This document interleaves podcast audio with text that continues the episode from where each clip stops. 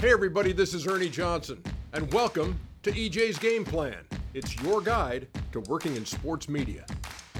Today we'll be talking to Bill Simmons, CEO of The Ringer.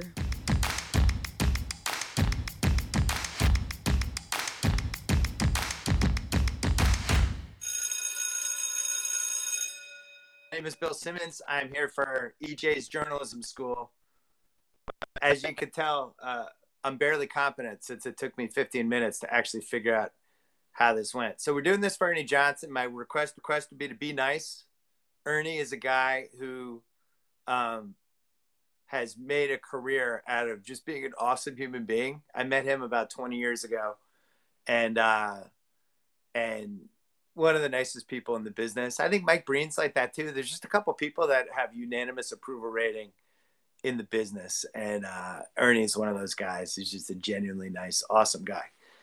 So there you go. Uh, he wanted me to talk. I guess on EJ's journalism school, everybody talks about their their background, how they got to um, whatever uh, whatever place they got to, what the road was, things like that. I get asked this.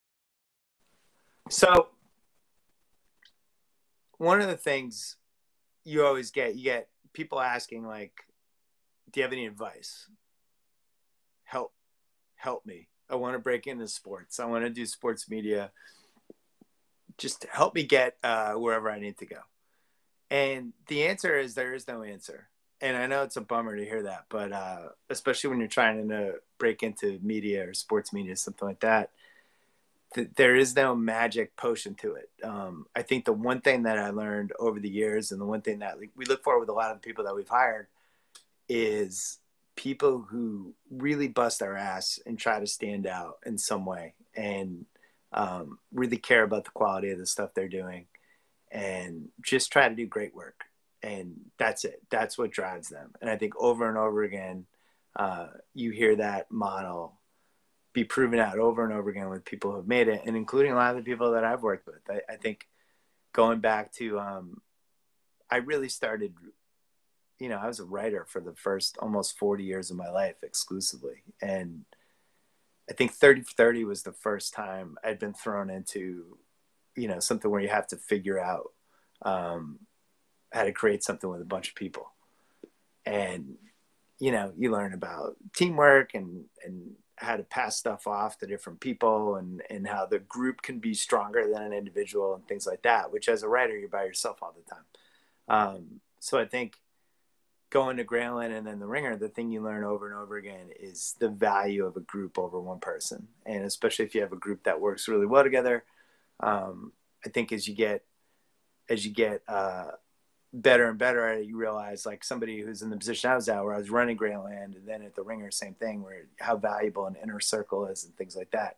But over and over again, we learned, you know, people have a certain profile of, of who succeeds and who doesn't. The people that succeed are people who really throw themselves into whatever they're doing. They go A plus, all effort. They just want it to happen and they'll do whatever it takes. And um, that's one thing. The other thing is just like having expertise in something, like just saying like I like sports, I want to get into sports. That's not enough. Well, what do you like about it? What are what are your two best things? Are you awesome? Are you are you an incredible basketball man? or an incredible football man? I think what's happened over the last twenty years is um, things have become a lot more specialized. So you go back to where where I was, where in the mid '90s I was working for the Boston Herald. I was trying to break in um, with them, and I worked for them basically for three years. I have a lot of regrets. I handle a lot of things badly, and I was I did a podcast with Brian Koppelman recently where um, I talked about,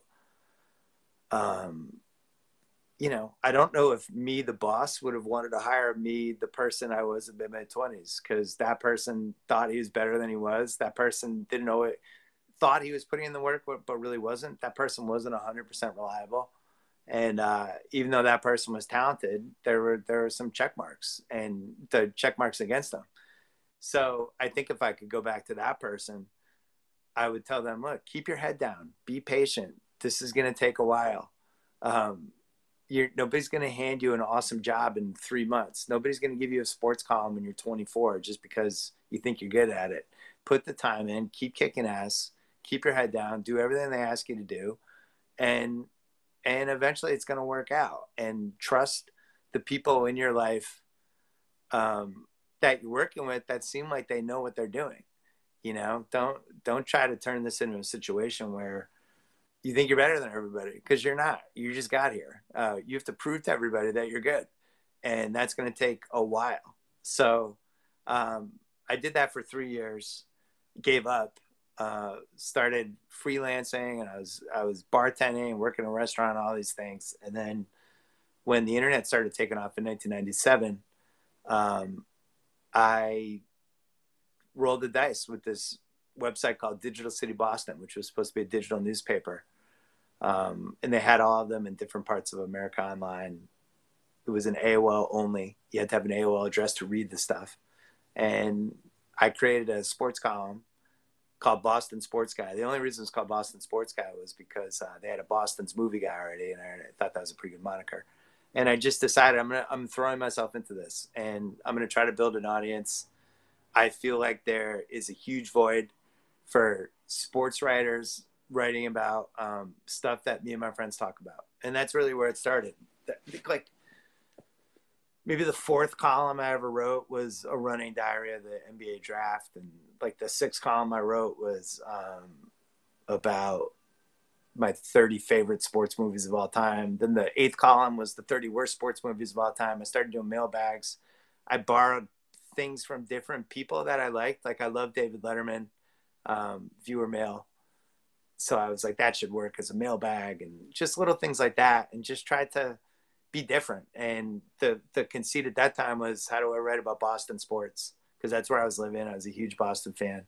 Um, but then also mix in some pop culture and some other stuff. And I, I kept going and going for, let's say three years and right around 2000 it just felt like it wasn't totally happening and that was the second time i almost gave up but um, you know my family convinced me to stick with it. I, I was really frustrated because i turned 30 and i just felt like things were going to be happening for me and they just weren't. And i gave it one more year and that's when the espn thing happened.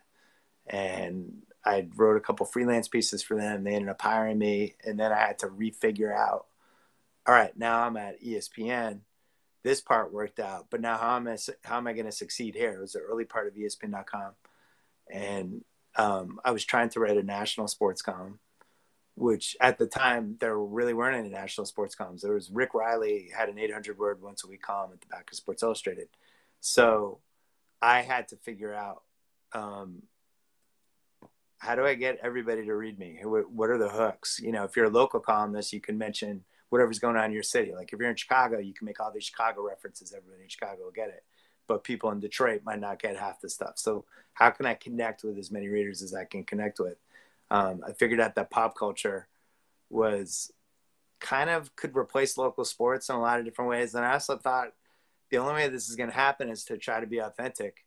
And um, I'm write about the stuff I care about. I care about Boston sports. I care about these movies. I care about uh, certain athletes. I care about gambling.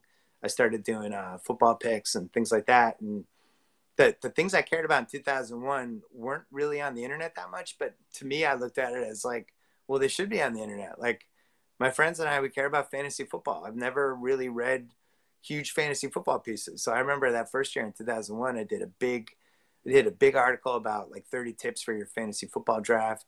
I did another fantasy football preview. I did a running diary of my fantasy football draft. And I was just like, my friends care about this. That means people are going to read it. So um, the ESPN stuff, it really started going well. I was writing for Page Two. We had a good group. I ended up moving to LA to work for Jimmy Kimmel. I tried to keep the Page Two column.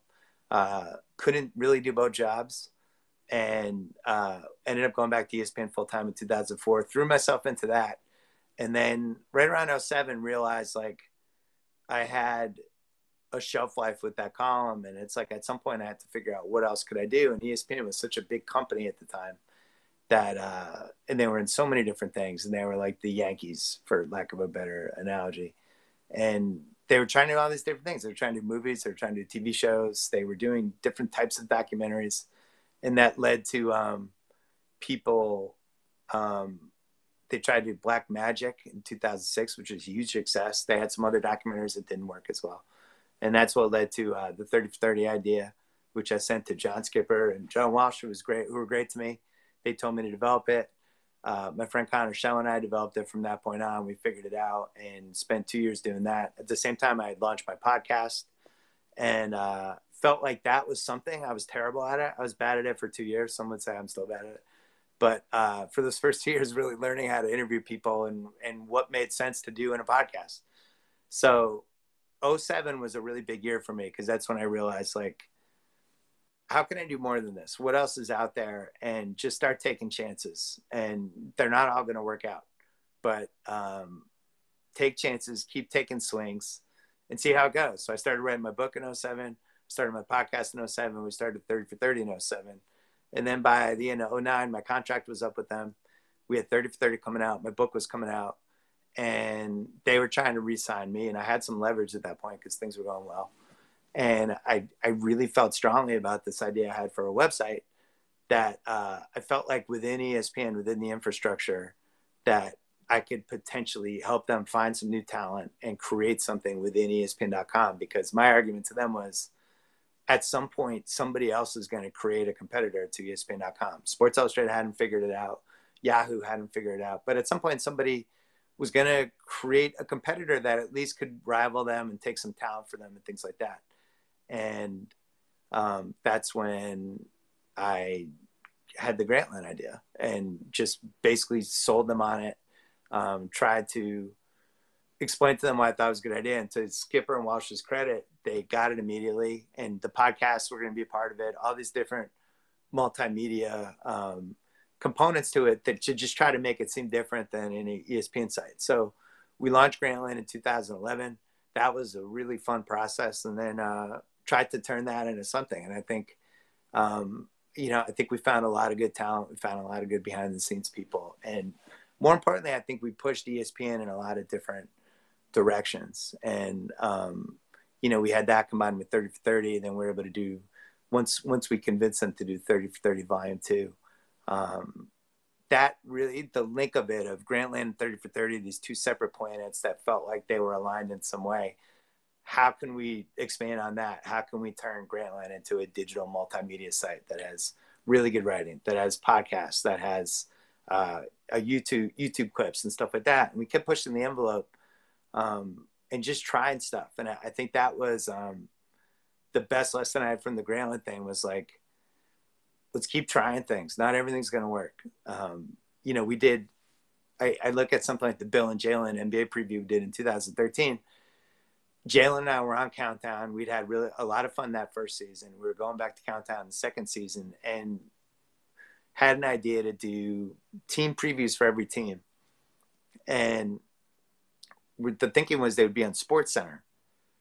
And I pitched them this whole massive idea of me and Jalen doing 30 previews in a row on Sports Center. And Sports Center was like, no thanks, we're pretty crowded.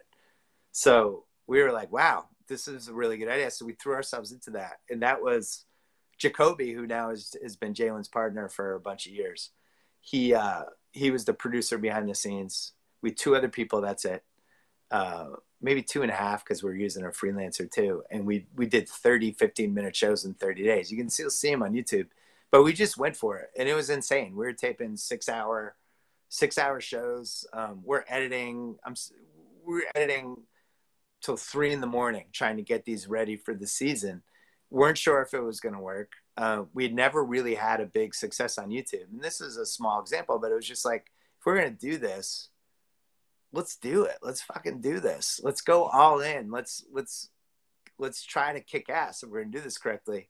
We did, you know, we probably broke some rules with IP that we were able to use, movies we stole and things like that. But we just, we went, we did it. And I think that was a, the lesson for, for me for Grantland was, was just keep trying stuff. Why not? Let's keep going. Let's do this. Let's do that. Let's go. Let's go. Let's go.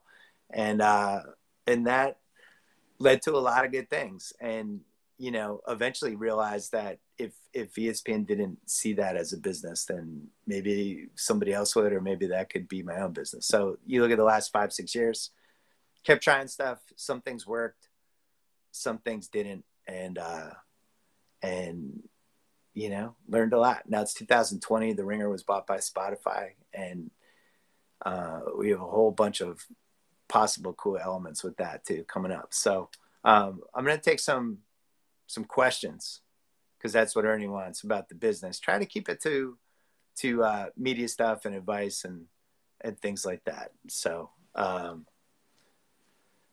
is it, oh, do we say 2020 or 2020? So we're good with 2020 now when we talk about the years. I guess I guess that's what we say.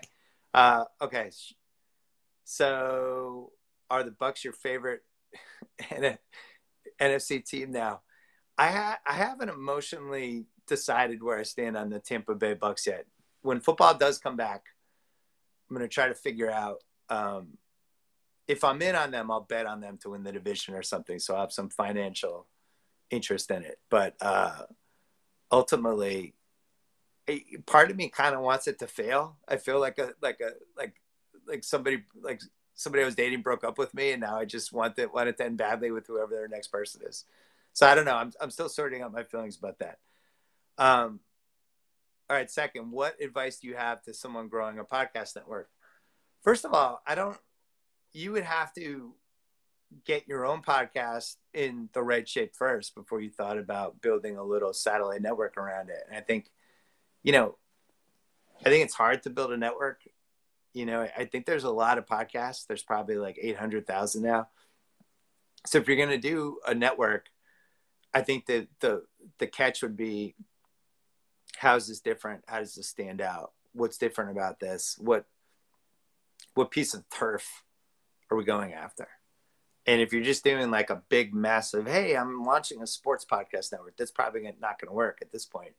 But if you're doing um, a smaller version of that and you're trying to hit a sport or whatever, there's some good, some good meat on the bone right now. Like I, I, think basketball and football is where a lot of the podcasts go. Uh, but there's other sports that are going there too. Someone asked me how how things have changed at the Ringer since we had the pandemic. It's been really interesting. I've talked about it a little bit on podcasts. Um, you know, you you have to adapt on the fly basically. And for us, so much of what we were doing took place in the office, people coming to the office, people doing podcasts together. And a lot of the choices we made podcast wise were di- dictated by who was in the office, how could we get people together.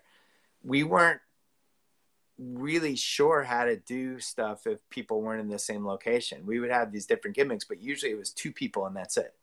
If it was three people, they're all in different remote spots. You have a producer in a fourth spot. Everyone's talking over each other, and it's just not good. So it was something we tried to veer away from as much as we did. If you ever listen to a lot of the Ringer pods, it was always two people kind of going back and forth, unless three of them could be in a room. The what happened the last eight weeks, we didn't have a choice it's like, well, we got to see the hosts can see each other on Zoom. Uh, so we'll start a Zoom. Then we have people have recording equipment on their end. So like, you know, if you get good recording equipment, it's probably like fifteen hundred bucks, sixteen hundred bucks to get like a little mic stand, little Zoom recorder, things like that. Made sure people are recording from their end, and so that the sound sounds good. And then you see each other on Zoom, so you're not interrupting each other. And what we found out was like, wow, this actually kind of works. Um, I would say Russillo and I, Russillo used to come during to my house during the NBA playoffs. He would come, we would watch the game, we would have dinner, and then we would do a podcast in my little back house. Um, now we know he doesn't necessarily have to do that. We can do that where he just zooms in, we see each other, and we go. Nephew Kyle doesn't even necessarily need to be with us. So what that did for us was that opened the door for a lot of possibilities for us, and I, I think we just saw it we're doing a podcast right now called Flying Coach with Steve Kerr and Pete Carroll, and um, it's a podcast we wouldn't have been able to ever consider in a million years doing. Um, three months ago, we'd be like, well, Steve lives in the Bay Area and Pete lives in Seattle, and there's just no way we can't do this technologically. They're not exactly um, cutting edge, as we found out, as I joked about on the pod. But once this Zoom thing unfolded and they came to us and they were like, hey, we want to raise some money for charity. We want to do a podcast together. Um, we were able to figure it out in four days. We, from Tuesday to Saturday, they had equipment. We taught them how to do the Zoom. We taught them um, how to record on their ends. And we did a podcast. And if you hear it, it sounds good. and we taped the Zoom. We were able to cut um, to cut the video out and the social breakouts. So I think that's an example of like, look, the everything about the quarantine sucks, like literally everything. But we still have to like do content. So how are we going to do content? Figure out a solution, keep going, and uh, and so now we've learned like, all right, maybe we were looking at this wrong. Maybe maybe this isn't a situation where everybody has to be in the room at all times when we do our best podcast. We've been doing rewatchables. I just did one. We did Escape from New York, which is going up tonight. Shay was in Texas. Chris Ryan was at his house. I was at my house, and the three of us, and uh, and and we just did it. So that's all you can do when stuff like this happens. You you can either say, "Oh shit, we can't do what we want to do anymore," or you can say, "Let's figure this out." Um, any plans for a soccer pod post pandemic? So soccer is an area that we are going to get involved in in a much bigger way, and I don't, I don't feel like we were doing that properly. We basketball and football were our big footholds for sports podcasts. Soccer is something that it's global. I think when we look at what we're trying to do at Spotify and having a big impact on them on a sports standpoint, they're in 200 countries or whatever, and how can we get a bigger piece of the soccer pie? I think is a is a big piece of it. So um, how do you do that? Well, right now I think it's the way the state of the world is, and there's no soccer, so it's not like we're like here's our first six ideas. But I think we're we're doing a lot of planning right now of when this comes back, what happens? Um, are we ready? Are is our plan going to be different for Sport X versus uh, whatever we're doing? So that's we're thinking that we're waiting for soccer to come back. Somebody asked, "What is the Ringer Ringer Films uh, plan?" So we have we announced that we're doing this um, music documentary series with HBO that we're working on six right now. Um, that unfortunately, um, you know, this there could be way worse problems than this. But once once uh, everything got shut down, you just can't film documentary stuff. You can do a lot of the archival, um, but you can't actually film interviews, obviously. So um, things got some of it got pressed on pause, but other ones are still going, and I, I think we're probably looking at fall 2021 for that. And we have a couple other things too. One that um, was not allowed, was not announced. Um, somebody asked, "What did you learn from your HBO show?"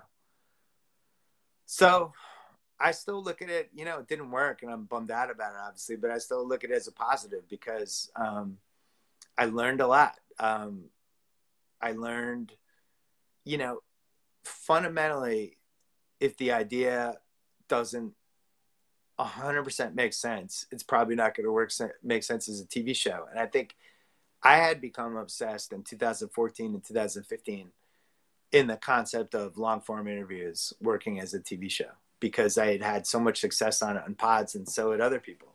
You know, I, I, think the longer interviews were just so interesting and so insightful for different types of people that you were you were talking to and it was just so different than what you were getting on late night shows and then even when i would talk to celebrities um, they would always talk about how they didn't really like going on late night shows that much that they liked long form stuff so that that was a big part of trying to figure out that HBO show. And I think there were red flags that we just missed. Like it definitely should have been a once a month show. It should not have been weekly. Um, it should have been booked with taped interviews that uh, probably should have been an hour um, or an hour long show once, you know, strategically placed where you could do press for each one. And I look at some of the things we did on that show where like when we had KD and Nas, KD right after he had signed with Golden State, like that was an awesome interview. We made we made a bunch of news in that and a whole thing. And it's like if that had just been a once a month thing, I think it would have worked. But I, I think the big lesson for me is just like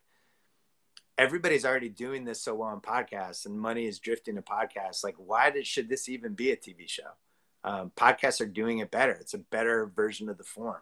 And uh, I wish I had realized that. Um, somebody asked me, what am I doing 10 years from now? I hope I'm alive. And um, I hope things have mellowed out a lot at that point. Um, somebody asked, "What's the future of sports gambling?" So we've we've seen it just with us, like uh, daily fantasy and sports gambling. I think is going to be the biggest potential revenue source going forward for a lot of media sites, especially as gambling becomes um, legal in more and more states and things like that. It's just um, it's going to be a huge revenue source, and I, I think there's going to be a point where the states and the leagues are going to start speed rushing some of this stuff, so um, so that uh, they can make more money from it. Pretty simple. I think a lot of money is going to drift in that space. Somebody asked um, what our YouTube plan is going forward. You know, we, we're in a pretty good spot. We have great people on our video side, and we do a lot of creative stuff.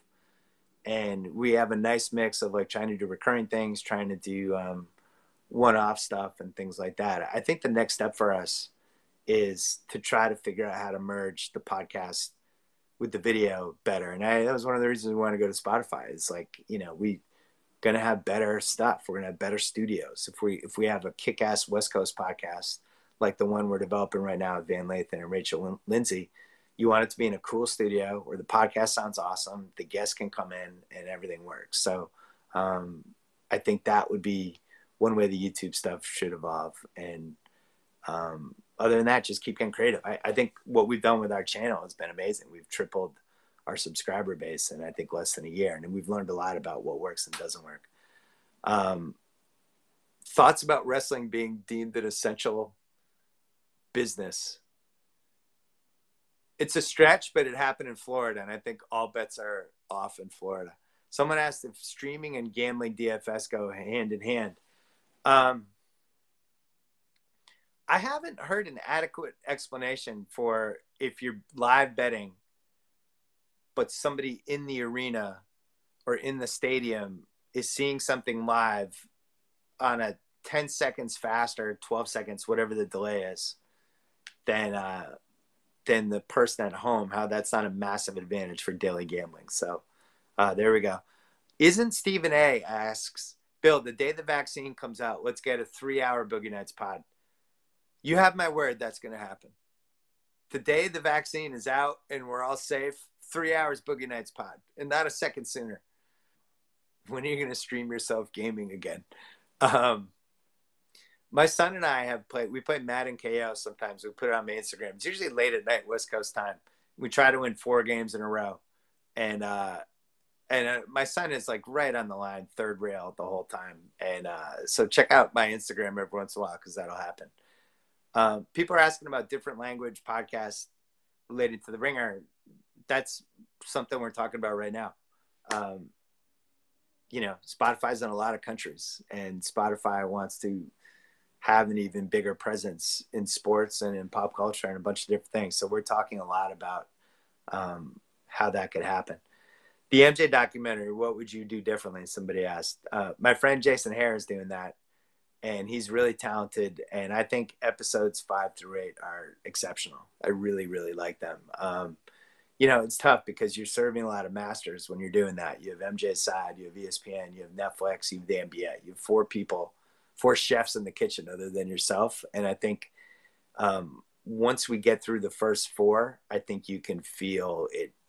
It just feels more like a documentary. Um, and you, you basically have two timelines from that point on. You have the backwards MJ timeline and then the 98 timeline. And um, I'm really proud of him. I, am a huge fan of his talent. And I thought the Fab Five thing he did for us at ESPN was awesome. He did a Sacramento Kings doc that was really good, and I hope still sees the light of day at some point.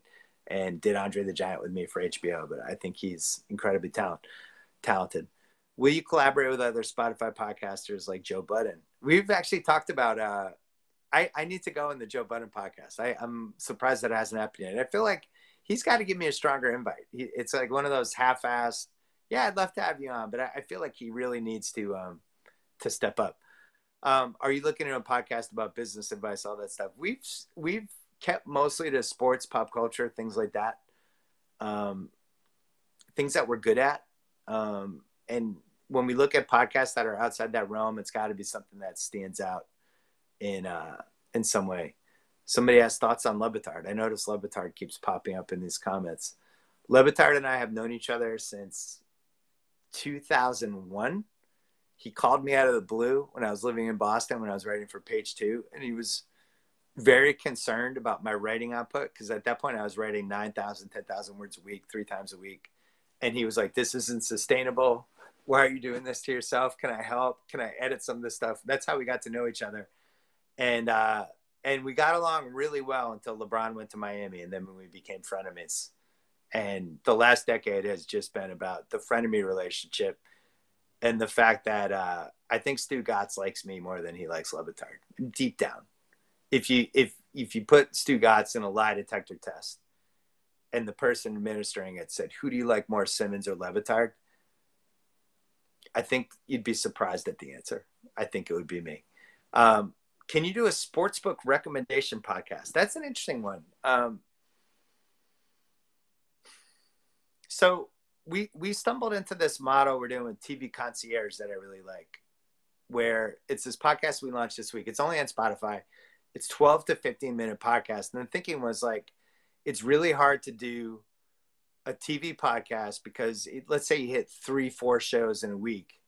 And it, like, let's say you're doing on Tuesdays, you're covering four shows. The person listening to it might have only seen two of the shows and might be saving the other two shows for later or doesn't care about them or whatever. So, how do you navigate that? Like, if we're doing a basketball podcast, everyone follows the NBA. It's not going to be like, oh, I can't hear the Memphis part. I haven't watched Memphis yet. So with TV, we we couldn't totally figure it out, and we're trying this model on TV Concierge where it's basically like little mini podcasts about a specific show. That's it. So we put up, I think on Monday we put up Little Fires Everywhere. We put up uh, Extraction or Extraction, the Chris Hemsworth movie, and then uh, Too Hot to Handle. We put mini podcasts done by people who cared about that, and um, and we're gonna see how it goes. And the thinking is like you go to that podcast on Spotify and it's almost like a playlist, and maybe you'll listen to three of the seven, five of the seven, two of the seven, whatever. But two of them you're gonna listen to. Um, so we'll see what happens. A lot of people mentioning a crossover pod with um, with me and Russillo and um, and Big Cat and PFT. Um, no, but what, why did I say PFT?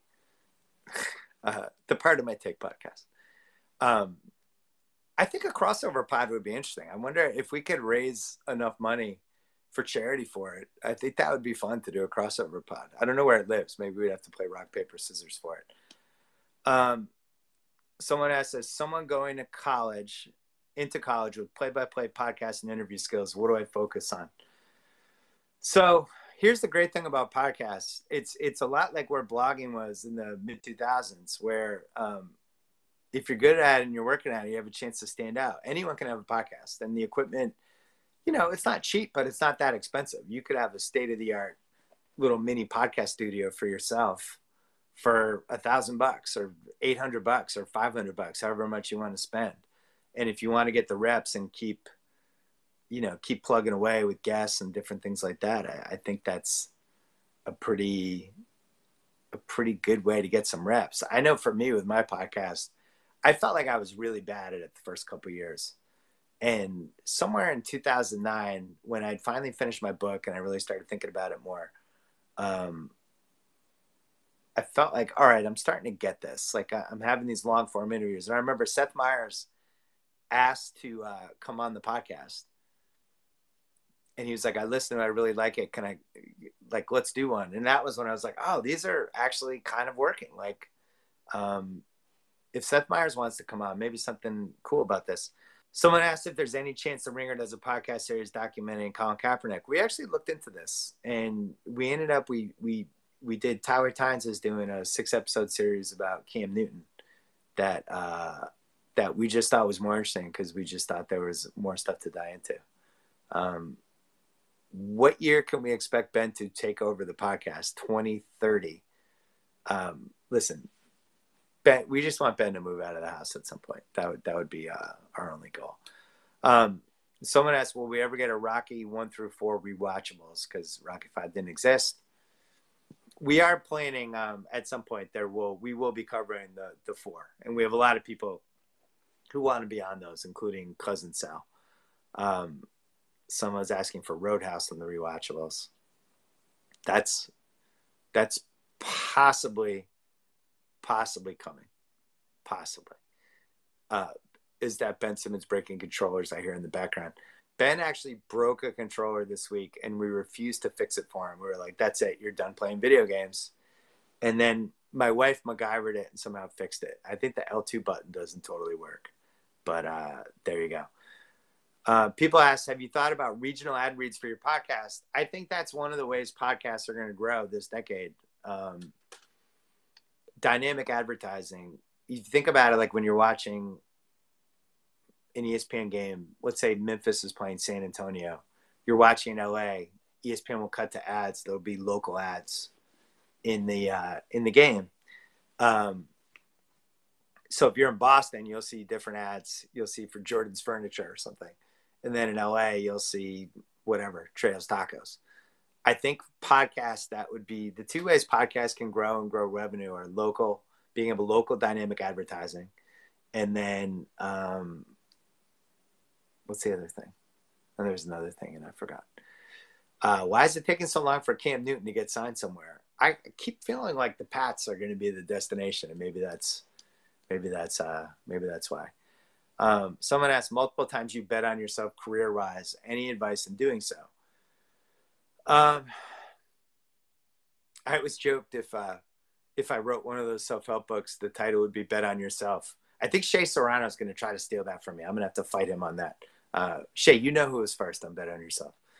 The the the bet on yourself thing. It's like, look, you're going to hit these points in life where you're going to have a fork in the road and you can go left or you can go right.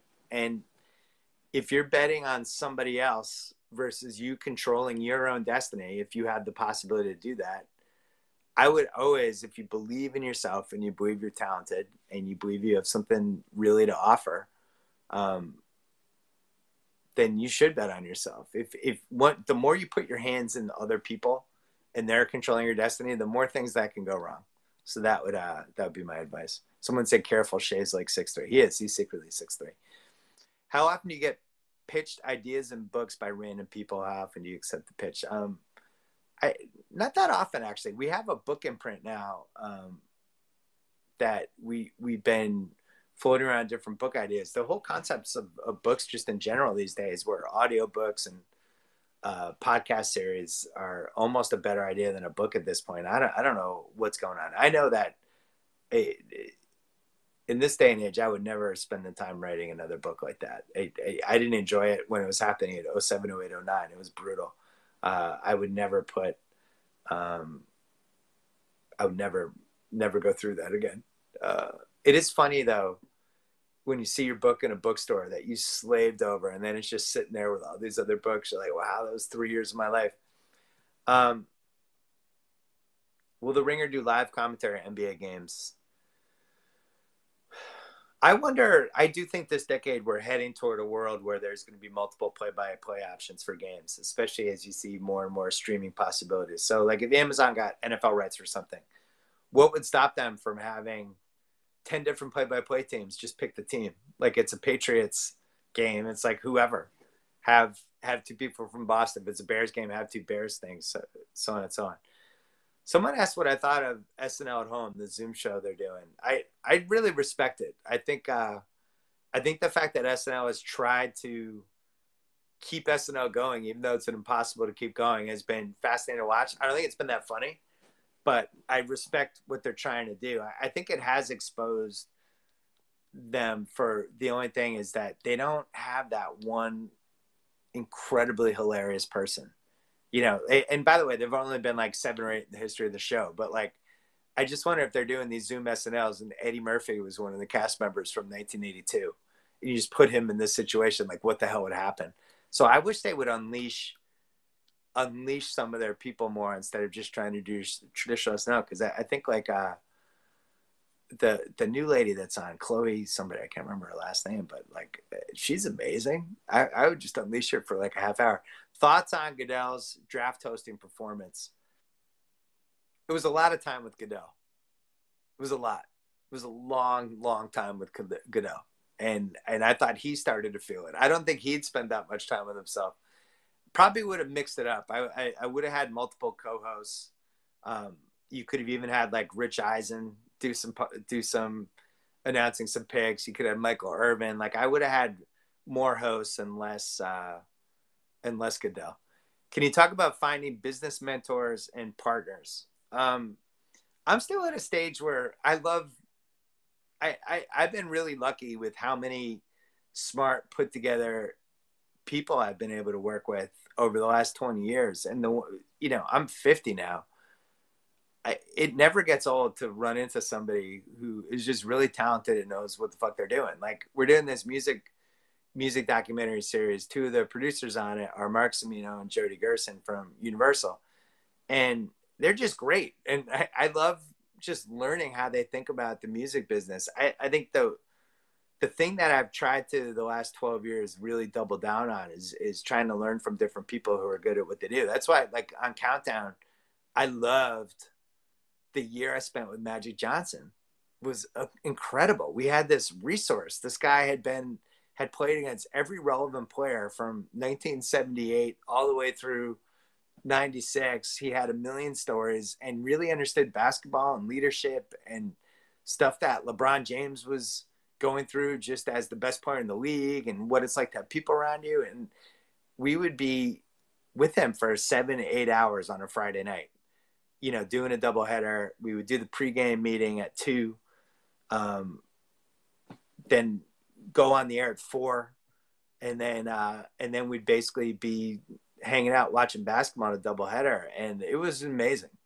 Um, and and same thing for Doug Collins the following year, where this guy had had this whole four decade career where he coached, he player, he played, he had all these amazing stories, and really just thought about basketball. I I realized after I finished my basketball book, I turned forty in two thousand nine, and I really felt like I had taken my column as far as I could go with it and that the next step of it would be to kind of break that third wall. I'd always try to keep a distance from the people I was writing about from a fan's perspective.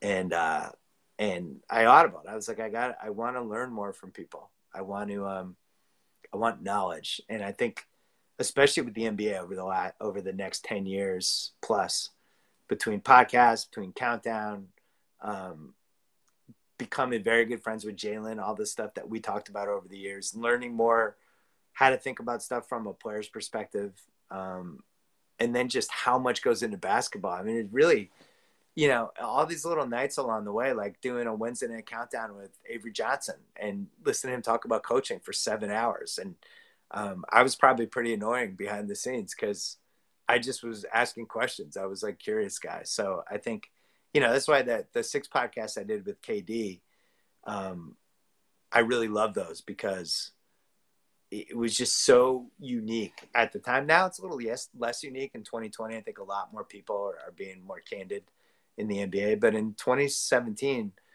the thought of somebody sitting down for a 90 minute podcast who was one of the best three players in the league and just being like, I'll talk about anything, ask me anything, um, was incredible. And I, I think if you go back and you listen to that first, the first two podcasts we did, he's really good and he's really happy. And I, think you can kind of feel how maybe that shifted a little bit after, um, especially the second title. But he's at such peace in the first podcast we did. He's at Golden State.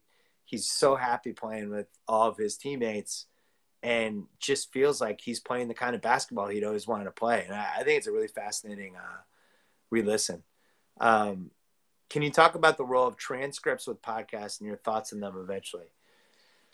I'm not a huge fan of podcast tran- transcripts because um, first of all, I want people to listen to the podcast just in general. But then um, I think a lot of times when you when you just cut out two paragraphs of a podcast, um, and you send that out in the world, you lose all the nuance, you lose all the things that led to um, what people came to the decisions they were making when they talked about something. I, I, I just made it's less authentic to me. I want to hear the people. I want to hear the tone of their voice, and uh, and and uh, I'm just I'm not a huge fan. Uh, I know other people feel differently. Do you anticipate more of a crossover between podcasting and digital streaming industries? You know, one of the one of the people one of the reasons that uh, we want to go with Spotify is because they're just an amazing company. Like we we were not trying to sell. We did not hire a banker or any of that stuff. I, we were just we started talking to Spotify. kept talking to them. Kept talking to them. and they became more and more oppressive and we felt like they had a chance to be the dominant audio person you know and you think like with video and streaming netflix had probably a four year head start on everyone but um, ultimately you know you had all these other players in the game like amazon and you had hulu and apple tv and more and more hbos more and more people getting into it. Netflix had a really good foothold. Spotify has a chance to have a five year head start on anyone trying to get into audio. And um, the amount of intelligence and technology that they've accumulated over the last five six years was was um, you know to me it goes back to the same thing can i win how can how can we win um, i felt like at, at grantland at the especially the last year or so at espn even before i got suspended I felt like there was going to come a point when we weren't going to win anymore because they didn't want to grow the grow the site. They were saying like, "Look, you guys break even. We don't want to give you 20 more headcounts." And my attitude, which I've been pretty candid about, was like, "We should be making money. Like we we have nine of your 10 best podcasts. Everyone else is monetizing podcasts, we're not. Monetize the podcast, put the money back into Grantland." And then we can hire a social media editor. Like the things that we didn't have, you guys would be astounded we we had one podcast producer for all our podcasts. We had one person that handled all of our video, um, and we needed resources. And it was like I wanted the site to be great. I really felt like it had a chance, and I I think that goes back to the Spotify thing of like Spotify wants to be great. I don't want to sound like a Spotify infomercial, but um, it's a great company that wants to do more over the next 10 years and not just be awesome in audio, but maybe be bigger than that. And I, I think that was the most appealing thing. Someone says anything to say the people mad about Universal saying Rodman was not interesting. That wasn't what we said. Um, we talked about it on the beginning of the podcast. We did Sunday night for a while. We are saying like by the time you get to the mid '90s and Rodman was becoming this basically reality TV show character, he's dyeing his hair different colors and acting out a lot of different ways and being a prototype for a reality TV character. No, no different than what we've seen with Paris Hilton, people like that. I just never thought it was that interesting. Um, I thought Rodman was really interesting as a basketball player. I thought his backstory was interesting. But in general, the whole thing about you can turn Rodman into some four minute montage now and make it seem like he was the most interesting guy in the world in the late 90s. But the reality for the people who were there, and I was one of the people who was there because I was old enough, like it got pretty tiresome by 98. And, you know, he went to the Lakers in 1999 and was out of there in 20 games and his act had just worn thin you know? He was at san antonio for two years doing all the stuff he did there and it just his act wore thin. The only reason it was rejuvenated was because he was playing with the most famous person ever who played basketball or any sport other than maybe babe ruth so he became interesting again by being attached to him and he started acting out and doing stuff um, i just was never that personally interested in it i'm sure if you see in a documentary, you know the story. Like, wow, he did that. Wow, he left the team, went to Vegas. But in the moment, it was like, what are you, what are you doing? You guys have a chance to be one of the great teams of all time, and this guy's just like, just all, all he cares about is himself. Um, and it got old, and it got old by 1999, and it became sad. And I, I think he became more of a cautionary tale than anything. So, um, thoughts on the uh, U.S. women's team's legal battle with U.S. soccer. I have a lot of thoughts on U.S. soccer. I absolutely detest U.S. soccer. And if you remember, I had Kathy Carter on the on my podcast a while ago when the president job was open. She ended up not getting it. She's now working for the Olympic Committee. They gave it to Carlos. Can't even remember his last name. Uh, it seemed dubious at the time. He was terrible. He just resigned. And we've just thrown away a decade. We've thrown away a decade in U.S. soccer. Every single piece of U.S. soccer is worse than it was 10 years ago. All of it. Everything's worse. Our youth soccer situation's worse. Um, our our uh, men's team compared to where we were in 08 and 09, it's a catastrophe. And the women's team is what it is because we have such an amazing talent pool but it's almost succeeding despite how bad U.S. soccer is. And what's happened in Southern California with uh, with U.S. soccer and them disowning the DA, the Development Academy, which was awful to begin with. Um, ECNL is the other big one now, and they box out a lot of the smaller clubs. They they're controlled. They're basically trying to become uh, Starbucks, and uh, and the people that lose are the kids. It's it, to play youth soccer. It's expensive. Um, it's it's it's a small percentage of clubs controlling way too much of it. The ODP program has really not worked ever. And we don't produce young players. And if we had an awesome player, they would probably go to Europe to play, like like Christian Pulisic did. Um, it's a disaster. If we need a sports czar, you know, yesterday, but if we had one, I think uh, the first thing they would do is try to figure out the soccer thing. It's such a catastrophe. It's so bad, and uh, and these soccer things, they should be building fields. They should be training coaches they they should be trying to find the best players all over the place, regardless of what their financial situation is. And they should value men and women the same way. The crazy thing about youth soccer now, you think like it's 2020, oh, things are equal. And it's like, they're not. My daughter played varsity for her high school team, and they got the worst practice times. They got the worst uniforms. They got the worst game times than the boys did. It's 2020. It's like, what is this? So uh, I would love if somebody could figure out any of that stuff. Thoughts on the future of G League high school transfers? I think the G League they're starting to figure out like we could basically replace college basketball and it wouldn't cost a lot of money. And I think it's a great idea. Um, I think it's I think the Ben Simmons season to me, LSU Ben Simmons, not my Ben Simmons, was when the wheels came off once and for all. When it was like the guys at LSU for six months he mailed in the last month of the season because he didn't want to get hurt. Uh, he wasn't going to class anymore. The moment the season was over, he left, and um, the whole thing was a joke. It really was, and I, I think once that happened, um, it it uh, it, if, if you didn't learn anything from that, I don't know what to tell you. Sportsbook deep dive podcast coming, possibly. We'll see. Oh, here's a good one. If you're coming up in NBA media right now, what would you do? All right, listen to me on this one because this is important. Stay stay the fuck off Twitter for if you're uh, a budding basketball writer. Don't be on Twitter all the time. In general, I, I know I'm doing this on Twitter, so it's a little awkward, but Twitter is terrible. I repeat, terrible for young writers. It's terrible it's a terrible way if you're if you're honestly like i want to be an awesome writer i want to be let's say i want to be a basketball writer i want to be the next zach lowe guess where zach lowe wasn't for his entire 20s on twitter. Throwing out takes on the universe caring what other people thought um, going down stupid rabbit holes. He, he was he was a court reporter. Like go look at what zach lowe's background was. The reason zach lowe became what he became was because he had a real job and he approached things differently. And he wasn't like online all the time and you know he tried to forge his own path and think about basketball his way. He didn't care about what the consensus of thought is.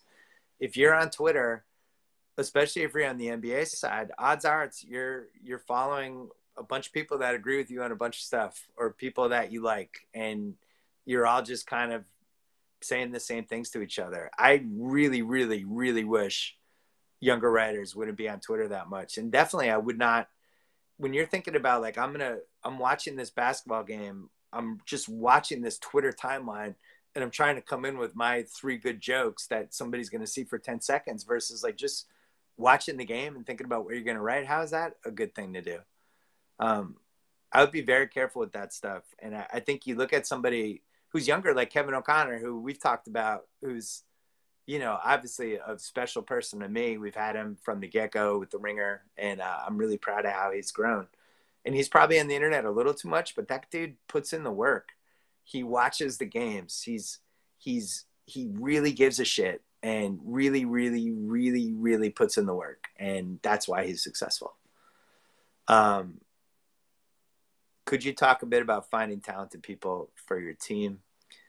Um, I, there's no right answer to it. I, I think we always are looking for people that stand out to us in some way, people that there's not six versions of them. Somebody where you just go, um, hmm, that person's that person's different. That person has some sort of a tiny lane. I think not to single people out because we have so many great people that, uh, you know, I don't, I hate singling people out. But I will say, like, Roger Sherman, who writes for us, he's just really unique. Like he he has these specific lanes. He loves college football. He loves the NFL. He loves basketball, and he loves reality TV. And he's like, I'm all in on those four th- on those four things. I have a sense of humor. I have perspective, and and I'm just really good at this. And he's done awesome for us. And I, I think he's a good example of like he's doubled down on every single thing he's good at and just tried to get better at all of it. So, um, so there you go. Uh, we people are asking for a challenge podcast.